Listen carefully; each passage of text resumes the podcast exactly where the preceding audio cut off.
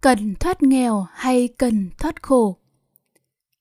Đa phần nhân loại sẽ trả lời chỉ cần thoát nghèo thôi thì tự động sẽ thoát khổ, không cần phải thoát khổ. Tại vì ai cũng mặc định nghèo là khổ, nên chỉ cần thoát nghèo là sẽ thoát được khổ. Chính vì vậy mà cả một nền khoa học đồ sộ của nhân loại chỉ có các phát minh để giàu có, tiện nghi, sang trọng để thoát nghèo, không hề có một phát minh nào về thoát khổ.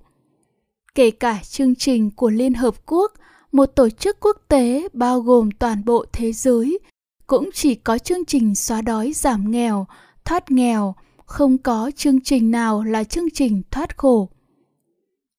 Cái hiểu biết hay nhận thức đưa đến hành vi, nỗ lực phấn đấu để thoát nghèo, để giàu có của nhân loại là hiểu biết cho rằng nguyên nhân khổ của con người là do nghèo đói, do hoàn cảnh sống tồi tệ, lạc hậu, thiếu tiện nghi, thuộc về thế giới bên ngoài. Và vì vậy, thoát nghèo, chấm dứt nghèo, tức là giàu có, sang trọng, cũng tức là chấm dứt nguyên nhân khổ, thì dĩ nhiên khổ sẽ chấm dứt, khổ không còn nữa. Và hiểu biết này được mặc định là chân lý, là sự thật. Vì thế, không ai nghi ngờ do dự, không ai phân vân lưỡng lự về nguyên nhân khổ là do nghèo khó, do hoàn cảnh sống, nên không ai đặt câu hỏi nguyên nhân khổ có đúng vậy không, hay nguyên nhân khổ là do cái gì khác. Và như Lev Tolstoy nói, lúc đó không có cái phẩm chất cao quý là sự hoài nghi triết học. Đa phần nhân loại đã và đang phấn đấu để thoát nghèo, nhưng ẩn đằng sau đó họ cũng đang hướng đến mục đích tối hậu là thoát khổ. Thực tế có nhiều người, thậm chí rất nhiều người đã thoát nghèo, và trong số họ cũng có rất nhiều người trở thành tỷ phú đô la. Nhưng thoát nghèo rồi, trở nên giàu có rồi thì họ vẫn không thể nào thoát khổ, mà thậm chí càng giàu thì nỗi khổ còn trầm trọng hơn xưa. Sự thật này thì chỉ người giàu, đặc biệt là tỷ phú đô la mới thấu rõ. Vì vậy, thoát nghèo không đưa đến mục đích tối hậu của con người là thoát khổ, mà nó chỉ đổi cái khổ này lấy cái khổ khác mà thôi.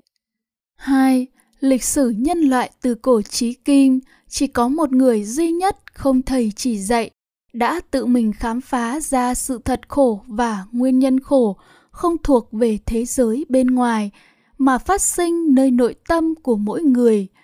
Nói rộng hơn là khổ đau và hạnh phúc, khổ vui, không có nơi thế giới bên ngoài, không có trong các đối tượng được thấy, được nghe, được cảm nhận của thực tại,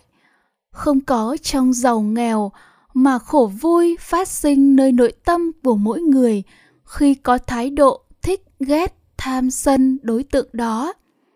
Ngài đã tự mình phát hiện ra nguyên nhân khổ là do tham sân si, chứ không phải là do nghèo khó.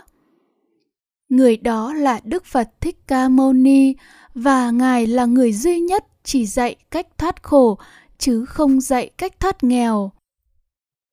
Ngài dạy về cách thay đổi tâm từ bát tà đạo có hiểu biết sai sự thật, gọi là vô minh chấp ngã, làm phát sinh tham sân si, và duyên tham sân si mà phát sinh khổ, thành tâm bát chánh đạo có hiểu biết đúng sự thật là minh, trí tuệ, không còn phát sinh tham sân si, không còn phát sinh khổ. Khi thực hành bát chánh đạo sẽ không thích tham giàu, sẽ không còn ghét sân nghèo, không còn tìm kiếm si giàu để thay thế nghèo hoặc trung tính,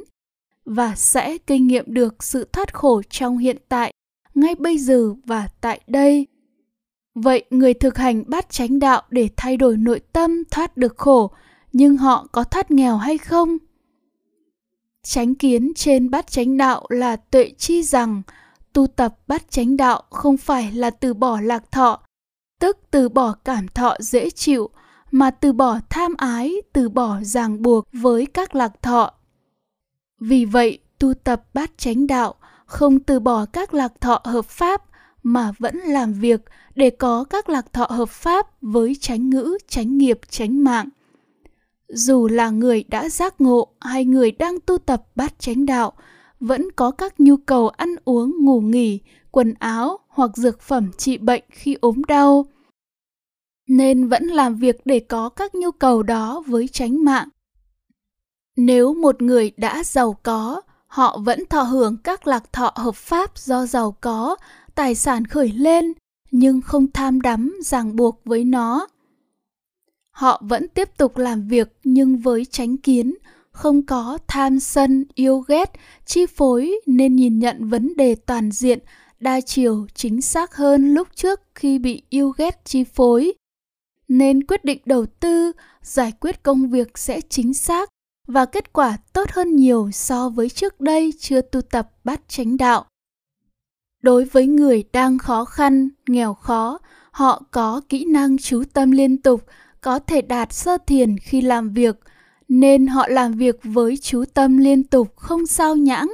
với tích cực vui và thoải mái của sơ thiền, nên hiệu quả tăng lên rất nhiều lần, không còn uể oải, nhác nhớn, chán chường như xưa. Đặc biệt là họ có thể đối diện, thích nghi với mọi loại công việc mà không có chán ghét, ngần ngại, sĩ diện như xưa, vì tâm không có ngã mạn tùy miên, ta hơn, ta kém, ta bằng, để mà so sánh ta với người, nên không còn xấu hổ khi làm các công việc hèn kém như xưa.